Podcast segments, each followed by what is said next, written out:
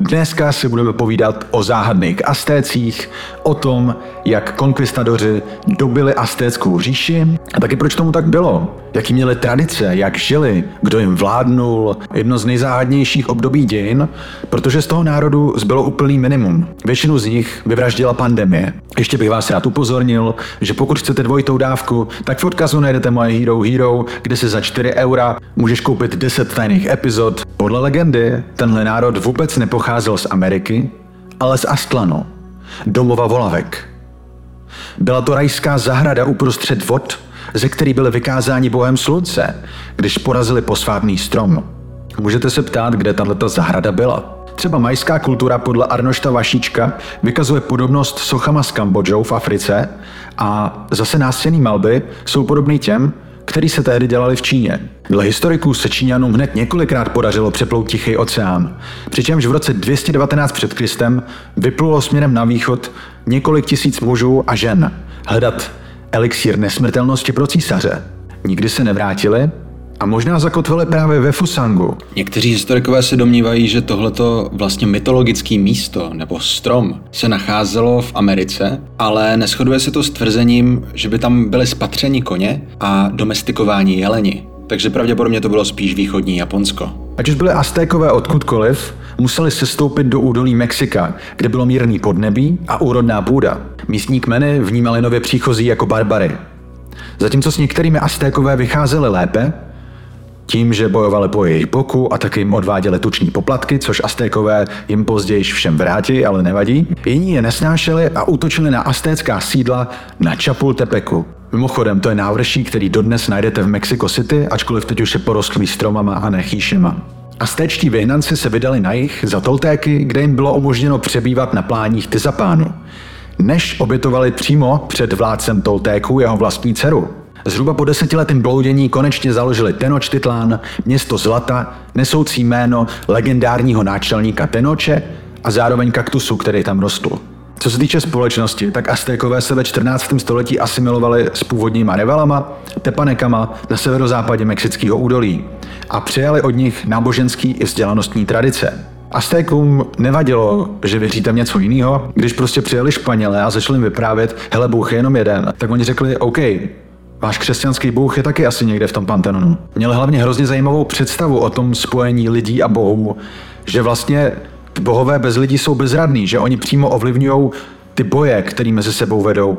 Přímo ovlivňují ten řád toho světa, tím, jak se ty lidi chovají. Co takový Azték dělá během dne? Tak krom toho, že byli známí obchodníci s obsidiánem, jadejtem a peřím, nejdůležitější postavou ve společnosti byl vojenský velitel, který byl zároveň soudce a zároveň účetní správce. Byl volen doživotně, stavili mu sochy a většinou moc nevycházel mezi lidi. Říkalo se mu Tlatoan, a nebylo to ani dětičný, ačkoliv většinou se volil příslušník stejné rodiny. Byl k tomu až takový zajímavý background, že se mluvilo o tom, že ten Tlatoan má v žilách toltéckou krev. Je zajímavý, jak málo se dochovalo, přestože ty kultury nejsou až tak starý.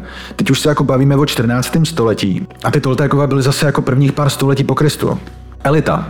Nemuseli odvádět daně ani stavit kanály. Znali písmo a kalendář. Takže já bych to srovnal možná nejenom jako se šlechtou, ale zároveň i s míchama, s učencema. Občané pracovali jako zemědělci a vojáci zároveň, což mohlo být problematický, protože eh, v ten moment, co byste povolali všechny jako do boje, nebo na nějaký tažení, tak nemáte koho poslat na ty pole. Někdo to musí prostě obdělávat, aby nepřišel na domor. Obchodníci žili v uzavřené komunitě s vlastní samozprávou a vztahy. Tak tohle je docela podobný s tím, co se dělo ve středověku v Evropě, eh, kdy byly vlastně gildy, cechy, cesty byly pečlivě udržovaný. Pokud hrajete Civilization, víte, že je to důležitý pro karavany, ale tady je ještě takový plot twist, že o Astécích a obecně o národech nového světa se říká, že neznali kolo a že nepoužívali tažní zvířata. že chodili pěšky a všechno nosili. V úsecích po 14 kilometrech proto měli odpočívadla a latríny. Takže do sešitů se můžete zapsat, Aztékové byli hajkeři a kdo má chuť na nějaký jídlo nebo něco k pití, tak další zastávka je za 14 kilometrů, kde je sjezd z dálnice. S těma technologiemi v novém světě to není zase tak jednoznačný, jak tady nešířím bludy, když se podíváme na severní poloostrov Yucatán a záhadnou majskou civilizaci, která existovala už od 2500 let před naším letopočtem až zhruba do 16. století, to jsou 4000 let vývoje, tak na různých výjevech se podle konspirátorů vyskytují mechanismy, které připomínají stroje nebo i pásové dopravníky, Dokonce tam někdo rozpoznal páku, pedály a klínový řemen. Stěny některých chrámů zdobila ozubená kola. Můžeme věřit tomu, že to byly jenom symboly a náboženství je v progresu zaslepilo, ale stejně tak, jestli není naivnější věřit, že všechno řešili otrokama a manuální fyzickou silou. Zapřáneš 10 otroků a oni táhnou v obrovský pískovcový blok, ale občas se prostě vyplatí spochybňovat obecně přijatý fakty. Lidem v Evropě se hodilo tvrdit, že to jsou barbaři, který nic neznají, ačkoliv znali i vodovody. Otroci byli váleční zajatci a tělníci všeho druhu. Byli to teda ty zbývající, kteří nebyli obětovaní. Při slavnostním otevření Velkého chrámu v roce 1487 nechal nový panovník obětovat 20 tisíc lidí. Přivedli je spoutaný provazy, kterým procházeli i nosní přepážkou. Na vrcholový plušině každýho chytli čtyři kněží a pátý ho bodnul obsidánovou dýkou pod žebra.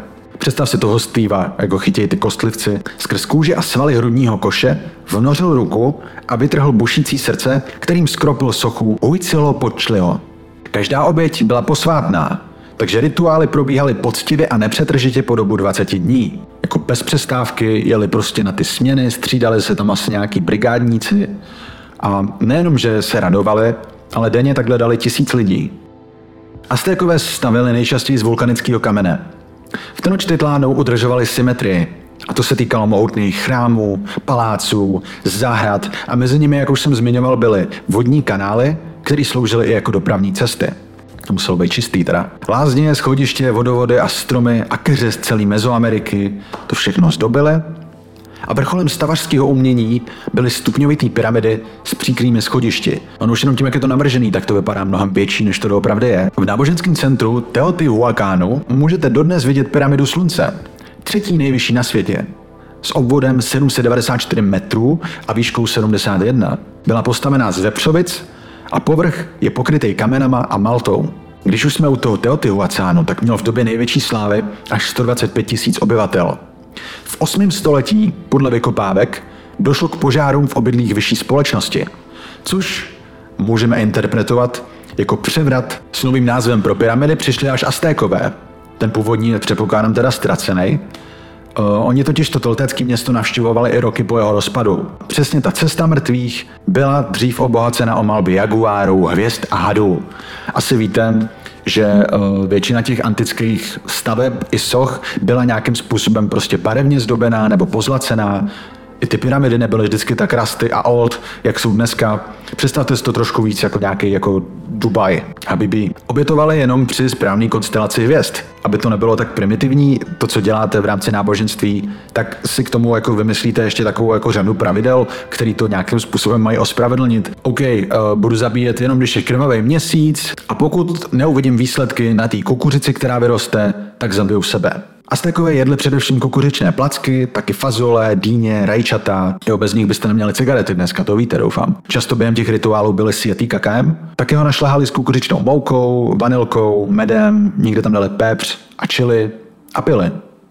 Vyráběli narkotika. Prováděli složitý chirurgický zákroky. Obrázkovým písmem dokumentovali rodovou genealogii v kodexech z kůry nebo agáve. Tak už jenom tohle mi přijde pokročilejší než ten středověk, ve kterém se vylejvaly jako zbytky vývaru a hoven na ulici. Ta víra za těma obětěnama byla taková, že svět musí zaniknout, aby mohl být znovu stvořen. Trošku jako Thanos. Cyklus řádu a zmatku. Prolévání krve lidí i pohů. Mimochodem, víte, jak je taková ta tyč, co se točí před barbershopama? Má to být odkaz na to, že kdysi dávno barbři, respektive holiči, dělali zákrok pouštění žilou, když to bylo zakázaný mnichům a to mají být ty krvavý obvazy od toho. Teď se podíváme na tu mytologii. Jedním z významných men azteckých božstev je Huitzilopochtli, kouzelný kolibřík, bůh slunce a války. Vyskočil z matky už jako dospělý v plný zbroji, useknul hlavu svojí sestře, bohyně měsíce a zahnal své bratry hvězdy. Tady máme takovou inspiraci tím, co se děje venku každý den. Od té doby každý ráno zasypal nepřáteli žavými šípy, vyhnali z oblohy, aby zase přišla noc. A Aztékové ho krmili krví, aby byl silný, protože slunce potřebovali pro zemědělství. Potom Testa Katlipoka, to je dýmající zrcadlo, pan zla, byl něco jako jejich ďábel. Na hlavě nosil korunu z obsidianových nožů, na uších trnový náušnice ze zlata, na nohou rolničky. Trošku Berlin style, punk, emo, god click. V jedné ruce svíral štít a v druhý zrcadlo, skrz který viděl minulost a budoucnost. Hmm. Za zmínku ještě stojí opeřený had Kvecal Coatl, jehož vrstevníka najdete i v Rámajáně. Tento had z vesmíru vynesl lidský kosti z podsvětí, oživil je a naučil lidi řemeslům a plenutí času. A nejlepší je, že to božstvo bylo tak skromný, že ani nechtělo lidskou krev, jenom hady, motýly, ptáky a placky. Než se proti němu ostatní bohové spikly, ale lidé ti ho nikdy nezavrhli. A dostáváme se k armádě Mexika a postupně i k dobytí Tenochtitlánu. Na vůdce byl kladen velký tlak. Ještě před korunovací od bylo očekáváno válečné tažení k podpoře poslušnosti vazalů. Přece jenom potřebovali ty dávky. Zároveň na něm závisela celá říše, takže pokud byl slabý, přišel rychle o život. Základní vojenskou jednotku tvořila skupina 20 až 400 mužů a Tlatoan měl k dispozici 100 000 mužů, který mohl povolat. Ale jak už jsem říkal, byli to i Farmer Boys. Posty velitelů zastávali orlové a jaguáři, kteří se oblékali podle svého zvířecího patrona. Petr Pavel je například jestřáb. Aztékové vrhali oštěpy, používali praky, foukačky a luky. Zdatný aztécký bojovník uměl podle Španělů utnout koni hlavu. Taky rádi používali macu a uitl, což byl dřevěný ký s obsidianovými špicema, nebo taky kostma, což je jako hodně vytuněný ekvip, to už si myslím, že bude jako oranžová zbraň. Válečná strategie byla odrovnat protivníka nejprve lukem, poté oštěpy a v případě přiblížení na 30 metrů právě těma kijema, což muselo být brutální. Jestli jste viděli uh, Žižku nebo Game of Thrones, to je jedno. Mně se vždycky líbí, jak tam jsou takový ty jako, až jako modelí nový scény, bych řekl. Vždycky, když jako někomu třeba jako, jako rozdrtí hlavu. Ještě když si to do někoho jako zasekne, ty to nemůžeš vyndat, všude jsou jako vlasy. A obvykle se proti nepřátelům spojili s vybranými městskými státy a jakmile nepřítele porazili, tak se obrátili na vlastní spojence. To je zajímavá morálka. Nechtěli ovšem soupeře vyhladit, pouze si je podrobit. Odvod dávek probíhal čtyřikrát ročně a nejenom o zlato samozřejmě, toho měli dost, ale hlavně bavlna, jídlo a to proto, že hlavní město nebylo soběstačný v produkci potravin. Potřebovali prostě ty vidláky. Vždycky to tak prostě bylo, jakože ty poddaný se nechtějí smířit s tím, že máte nějaký hlavní město, kde si všichni jako myslí, že jsou lepší než oni, ale my vám děláme to jídlo. To, že vy máte armádu, vám přece nestačí. No v období sklizní bojovníků ubylo, protože měli přece jenom co rejt, a zároveň, když byly nějaký záplavy, tak jim to zaplavilo cesty, takže nemohli žádnou armádu přepravit. Prostě nebylo kudy jít. Ono samotné město Tenochtitlán bylo prostě postavený na vodě a pažinách dřevěný mosteno. Moctezuma vyjednává s konkvistadory. Synovec zesnulého panovníka stanul na 18 let v čele nejmocnější říše Střední Ameriky. Z říší Tarasku, se kterou roky bojoval, uzavřel příměří protože nebyli schopni se vzájemně porazit. Tlak skalu na východě se zase snažil politicky izolovat. Ovšem to už se k němu dostali zprávy od májů, žijících na Jukatánském poloostrově, že se setkali s neznámými cizinci. To byla Kolumbova čtvrtá výprava, která mířila na Honduras. Indiáčtí kresliči zhotovili nákresy neznámých plavidel. V září 1513 Vasco Núñez de Balboa pro Evropu objeví Jižní moře. Taky založí první stabilní osadu na jeho americkém kontinentu na pobřeží Panamského průlivu a mučí tam domorodý náčelníky, kteří se nepodřídí jeho požadavkům. Vasco Núñez de Balboa informoval Ferdinanda II. Aragonského, že domorodci mají více zlata než zdraví a méně jídla než zlata. Rok po založení první osady dorazil Diego Velázquez, brzy jmenován guvernérem Kuby. Rozděloval osadníkům pozemky, pěstovali cukrovou třtinu a budovali doly. V roce 1517 vyslal Hernández de Cordobu se třemi loděmi na Bahamský ostrovy, ale bouře je zahnala na jeho západ a tak přistáli na Yucatán. Viděli budovy, zlatý šperky, zahraniční obchod a kmenový náčelníky. V jejich knihách naleznete postavy králů, v každém městě můžete spatřit domy z kamenů zdobené vápencem, překrásné paláce a nádherné chrámy. Její bohové jsou stělesněním nočních přízraků a děsů, jimž obětují každý rok bezpočet dětí, dívek a otroků. Přicházeli do jejich osad ozbrojení a došlo i k první potyčce, na Češ Kordoba prohlásil zemi za državu španělský koruny a plul raději dál na západ. Dá se říct, že z nich měl v kalhotách. Ale hlavně, že to zabral, že jo, to nejdůležitější, tam zapíchnout tu vlajku. V zátoce poblíž Šamputonu byl jejich tábor napaden. Zahynula polovina mužů a zbytek postupně umíral na těžký zranění ze strany Májů a Indiánů. Velasquez se nedal a vyslal tam další expedici, která s nimi tentokrát vyobchodovala zlato za tretky. Indiáni jim dali jídlo, vodu a dary a přáli si, aby opustili jejich zemi. V Laguna de Terminos Velasquezův synovec Grichalová vedl lodní bitvu, respektive přestřelku mezi španělskou lodí a Indiány, než vyplul dál na západ a 9. června 1518 se dostali k ústí řeky Tabasco. Tam už konkistadoři vstoupili na území ovládané Aztéky, kteří je pohostili. Španělé jim nerozuměli, ale pochopili, že mají mocnou říši plnou zlata v horách. A Krychalova byl takto spokojený, vyslal loď se zlatem na Kubu a sám plul na ostrov, kde našli chrám s obětinami a pojmenovali ho Isla de Sacrificos. Velázquez mu později vyčítal, že tam nezaložil osadu pro další expedice na kontinent, ale naštěstí to někdo udělá za něj. Hernán Cortés Nepřijel jsem do Ameriky, abych ryl zemi jako nějaký sedlák. Přijel jsem, abych získal zlato. Znovu trošku jak revolta. Teprve 19-letý dobrodruh se pod guvernérem Velasquezem trápil vlastními ambicemi. Cortés se stal generálním kapitánem a zadlužil se, když naverboval 350 kolonistů a nakoupil výzbroj a zásoby. Většina mužstva neměla žádné vojenské zkušenosti. Velasquez měl v plánu ho odvolat pro intriky a tak Cortés před rozhodněním tajně vyplouvá s několika loděmi ze Santiago de Cuba. Doplnil zásoby půjčkou z královských statků a pokračovali k Trinidadu. Velasquezovy rozkazy byly vždycky o krok pozadu, takže místní úřady ho nezatkly. Cortés po pár něčivých zastávkách zakotvil právě v Rio de Tabasco, kde naposledy obchodoval Grijalva. Na Cortézovu výzvu bylo májům předáno ultimátum, aby uznali římského papeže a španělského krále. Odpověděli šípy a kamením. Pěchota a dělostřelectvo je konfrontovalo v čele, zatímco Cortézova jízda jim byla dozad. Boj trval celý hodiny a indiáni se domnívali, že ve španělské kavalerii je jezdec a kůň jedna bytost. Takže tady už vzniká jako mytologie i o těch bílých lidech, který nikdy neviděli. Více než 35 španělských mužů později zemřelo na těžká zranění. A Cortés nechal raději přetlumočit náčelníkům nabídku ke smíru. Následující den obdrželi šperky, potraviny a 20 otrokyň.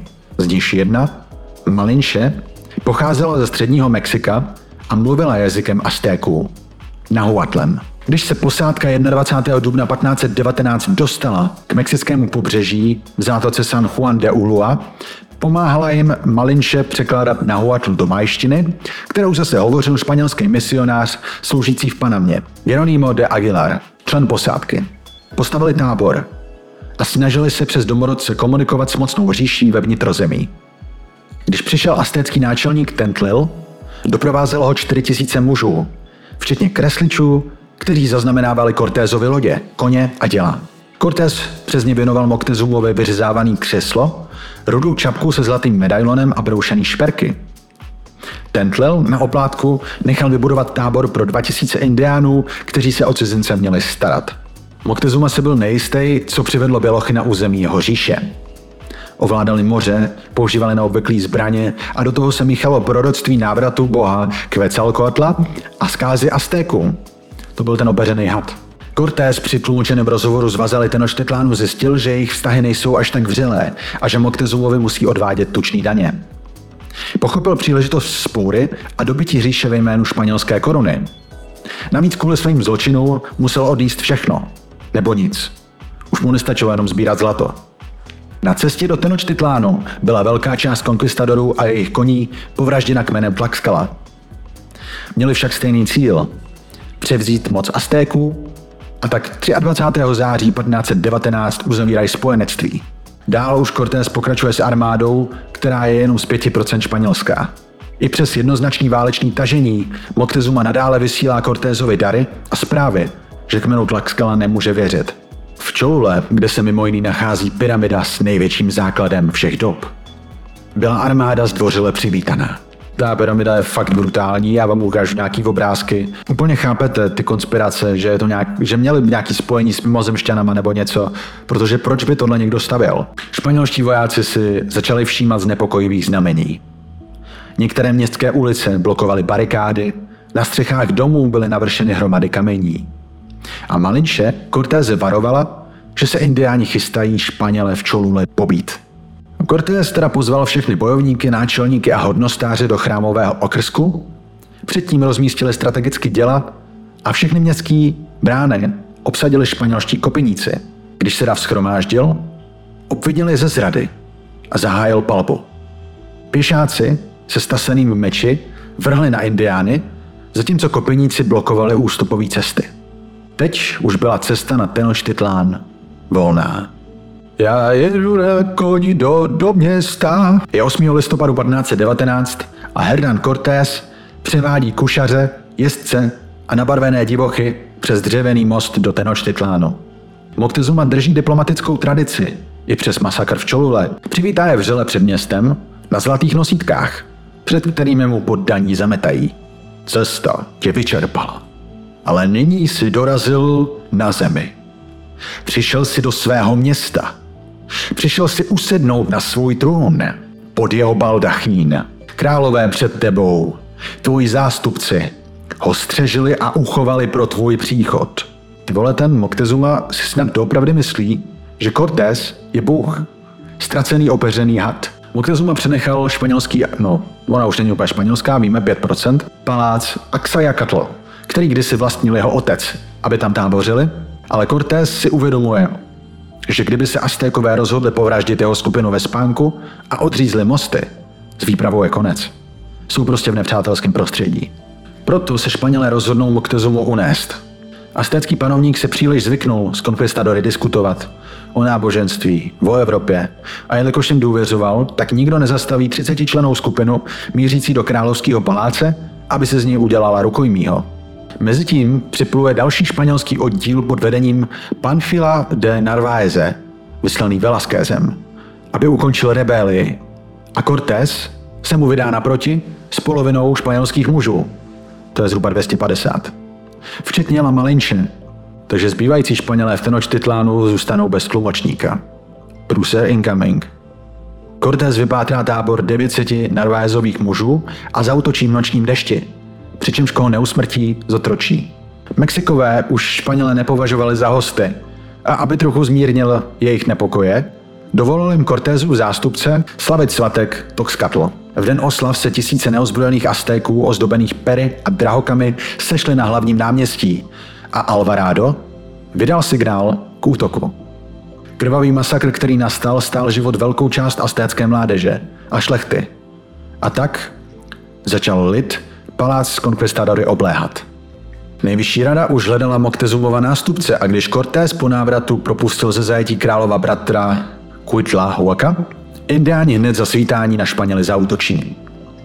Pátého dne boju vyzve Cortés Moctezumu, aby svému lidu řekl, že Španělé odtáhnou, když jim zajistí volný odchod z města. Když vystoupí na střechu paláce, je usmrcen kameny. Jsou prostě v obležení. Španělé se musí probít přes jezero na pevninu. To je jediná šance. A nejkratší cestou je na západ. To je celkem 8 kanálů se strženýma mostama. Cortés dá se strojit přenosný most a v noci 30. června 1520 během La Noche Triste, smutná noc, se pokusí projít prázdným městem pod ochranou temnoty, než spustí poplach. Kněží buší do bubnů, že se to rozléhá do celého údolí. Jezero je plné kanoí, z nich hází kameny a vrhají kopí. Mosty tam sice nebyly, ale začaly vznikat z. Cortés i Malinče se dostanou zranění na pevninu, ale zemře přibližně 600 Španělů a tisíce indiánských spojenců. Přeživší musí urazit 200 kilometrů, aby se dostali do Tlaxkala. Aztékové je pronásledují a dojde k bitvě u Otumby. Tam se Cortésovi podaří zabít azteckého velitele, zbytek té armády se rozprchne. Po téhle bitvě už jsou na hodně nízkých číslech, Cortés má už jenom 20 koní. V Tlaxkale ho přivítají a slíbí mu vojenskou pomoc. Jenže ten malý počet Španělů, co zbyl, musí přijmout jejich podmínky. A ty zní takto. Lidé Tlaxcaly nebudou muset platit žádný peníze španělskému králi. Dostanou pod svou kontrolu město Cholula a budou mít právo postavit v Tenochtitlánu pevnost a mít nad městem kontrolu. Cortés nemá bez Tlaxcaly žádnou šanci přežít a tyhle podmínky musí přijmout. A to jménem španělského krále Karla V. Jenže bohužel pro Tlaxcalu Španělé nemají po dobytí Tenochtitlánu v plánu tyhle podmínky dodržovat. Jejich slovo neplatí. Zároveň Cortézový misi z nějakého důvodu přijde i podpora ze Španělska.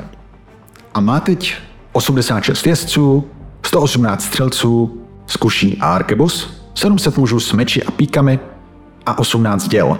Dobrý posile. Zároveň 75 tisíc tlaxkalských bojovníků a čelí armádě Aztéků 250 tisíc bojovníků. Na druhou stranu Aztékové mají jenom meče, je kopií, sekery a hlavně nemají děla, který se samozřejmě k dobytí města hodí. A Cortés má hlavně jinou taktiku. Nepůjde rovnou na Tenochtitlan, ale postupně dobije všechny aztécké města v okolí. Klíčová, ale zdaleka ne poslední bitva, se udála 10. května 1521. Cortés zautočil ze tří stran a čtvrtou nechal Aztékům pro útěk. Není známo, jestli to někdo využil. Aztékové vyslali 500 kánoí, aby zbrzdili Španěli a jejich indiánský spojenci na hrázích, ale Cortés proti nim nasadil svý brigantíny, jejichž posádky ničily kánoje po desítkách. Španělští dobyvatelé postupovali velmi pomalu. Aztékové za sebou nejenom ničili mosty, ale z každého baráku udělali pevnůstku. A vždy, když Cortés postoupil vpřed, použil materiál z rozbitých domů na opravu cest. Aztékové mezi tím i rituálně obětovali, rvali srdce z hrudi zajatcům, aby ve Španělech zbudili hrůzu, a Cortés stále nabízel tomu nástupci trůnu smír, ale každou nabídku odmítl. Obyvatelé Tenochtitlánu umírali po stovkách kvůli spálničkám, které sem španělští vojáci přivezli. A v srpnu byly Aztékové díky nedostatku potravy na konci sil. Takže jak dlouho se bojovalo? Květen až srpen. 13. srpna Cortés dobil poslední opevnění a indiánští spojenci jakoby v tu chvíli zešíleli. V Tenochtitlánu rozpoutali hrozný masakr, během kterého zahynulo odhadem 150 tisíc lidí. Ačkoliv byl Tenochtitlan z velké části zničen, tak na jeho základech dnes stojí Mexico City. A ještě nějakou dobu po pádu Tenochtitlánu byly středoamerické kultury v plném rozkvětu. Tlaxcaltékové expandovali a dožadovali se území, kterým bylo slíbeno ve smlouvě. Tangaxuan, kmene Taraskan, netušil, že dobývání a zlato Španělům imponuje mnohem víc, než jenom dobré vztahy s Indiány a že jsou dalšími na řadě. Takže ačkoliv měli 100 000 bojovníků, podvolili se španělský nadvládě s tím, že doufali, že to bude tak jako za starých časů. Nechali jim dokonce vlastního vládce s tím, že Cortés měl být spoluvládce, ale později ho zajali a popravili.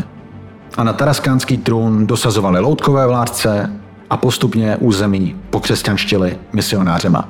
Španělské úplné dobytí Jukatánu trvalo 170 let a Čičimekové, což byli kočovníci, byli téměř vybiti. Mají hezký jméno, ale krutej osud samozřejmě. Dnes jich zbývá pouhých 600. Smrt až 75% indiánského obyvatelstva zapříčinily evropské nemoci. Ty indiáni neměli obrané látky. Kolaps způsobily zejména neštovice a následně neidentifikovatelná nemoc koko listly nebo coco listly.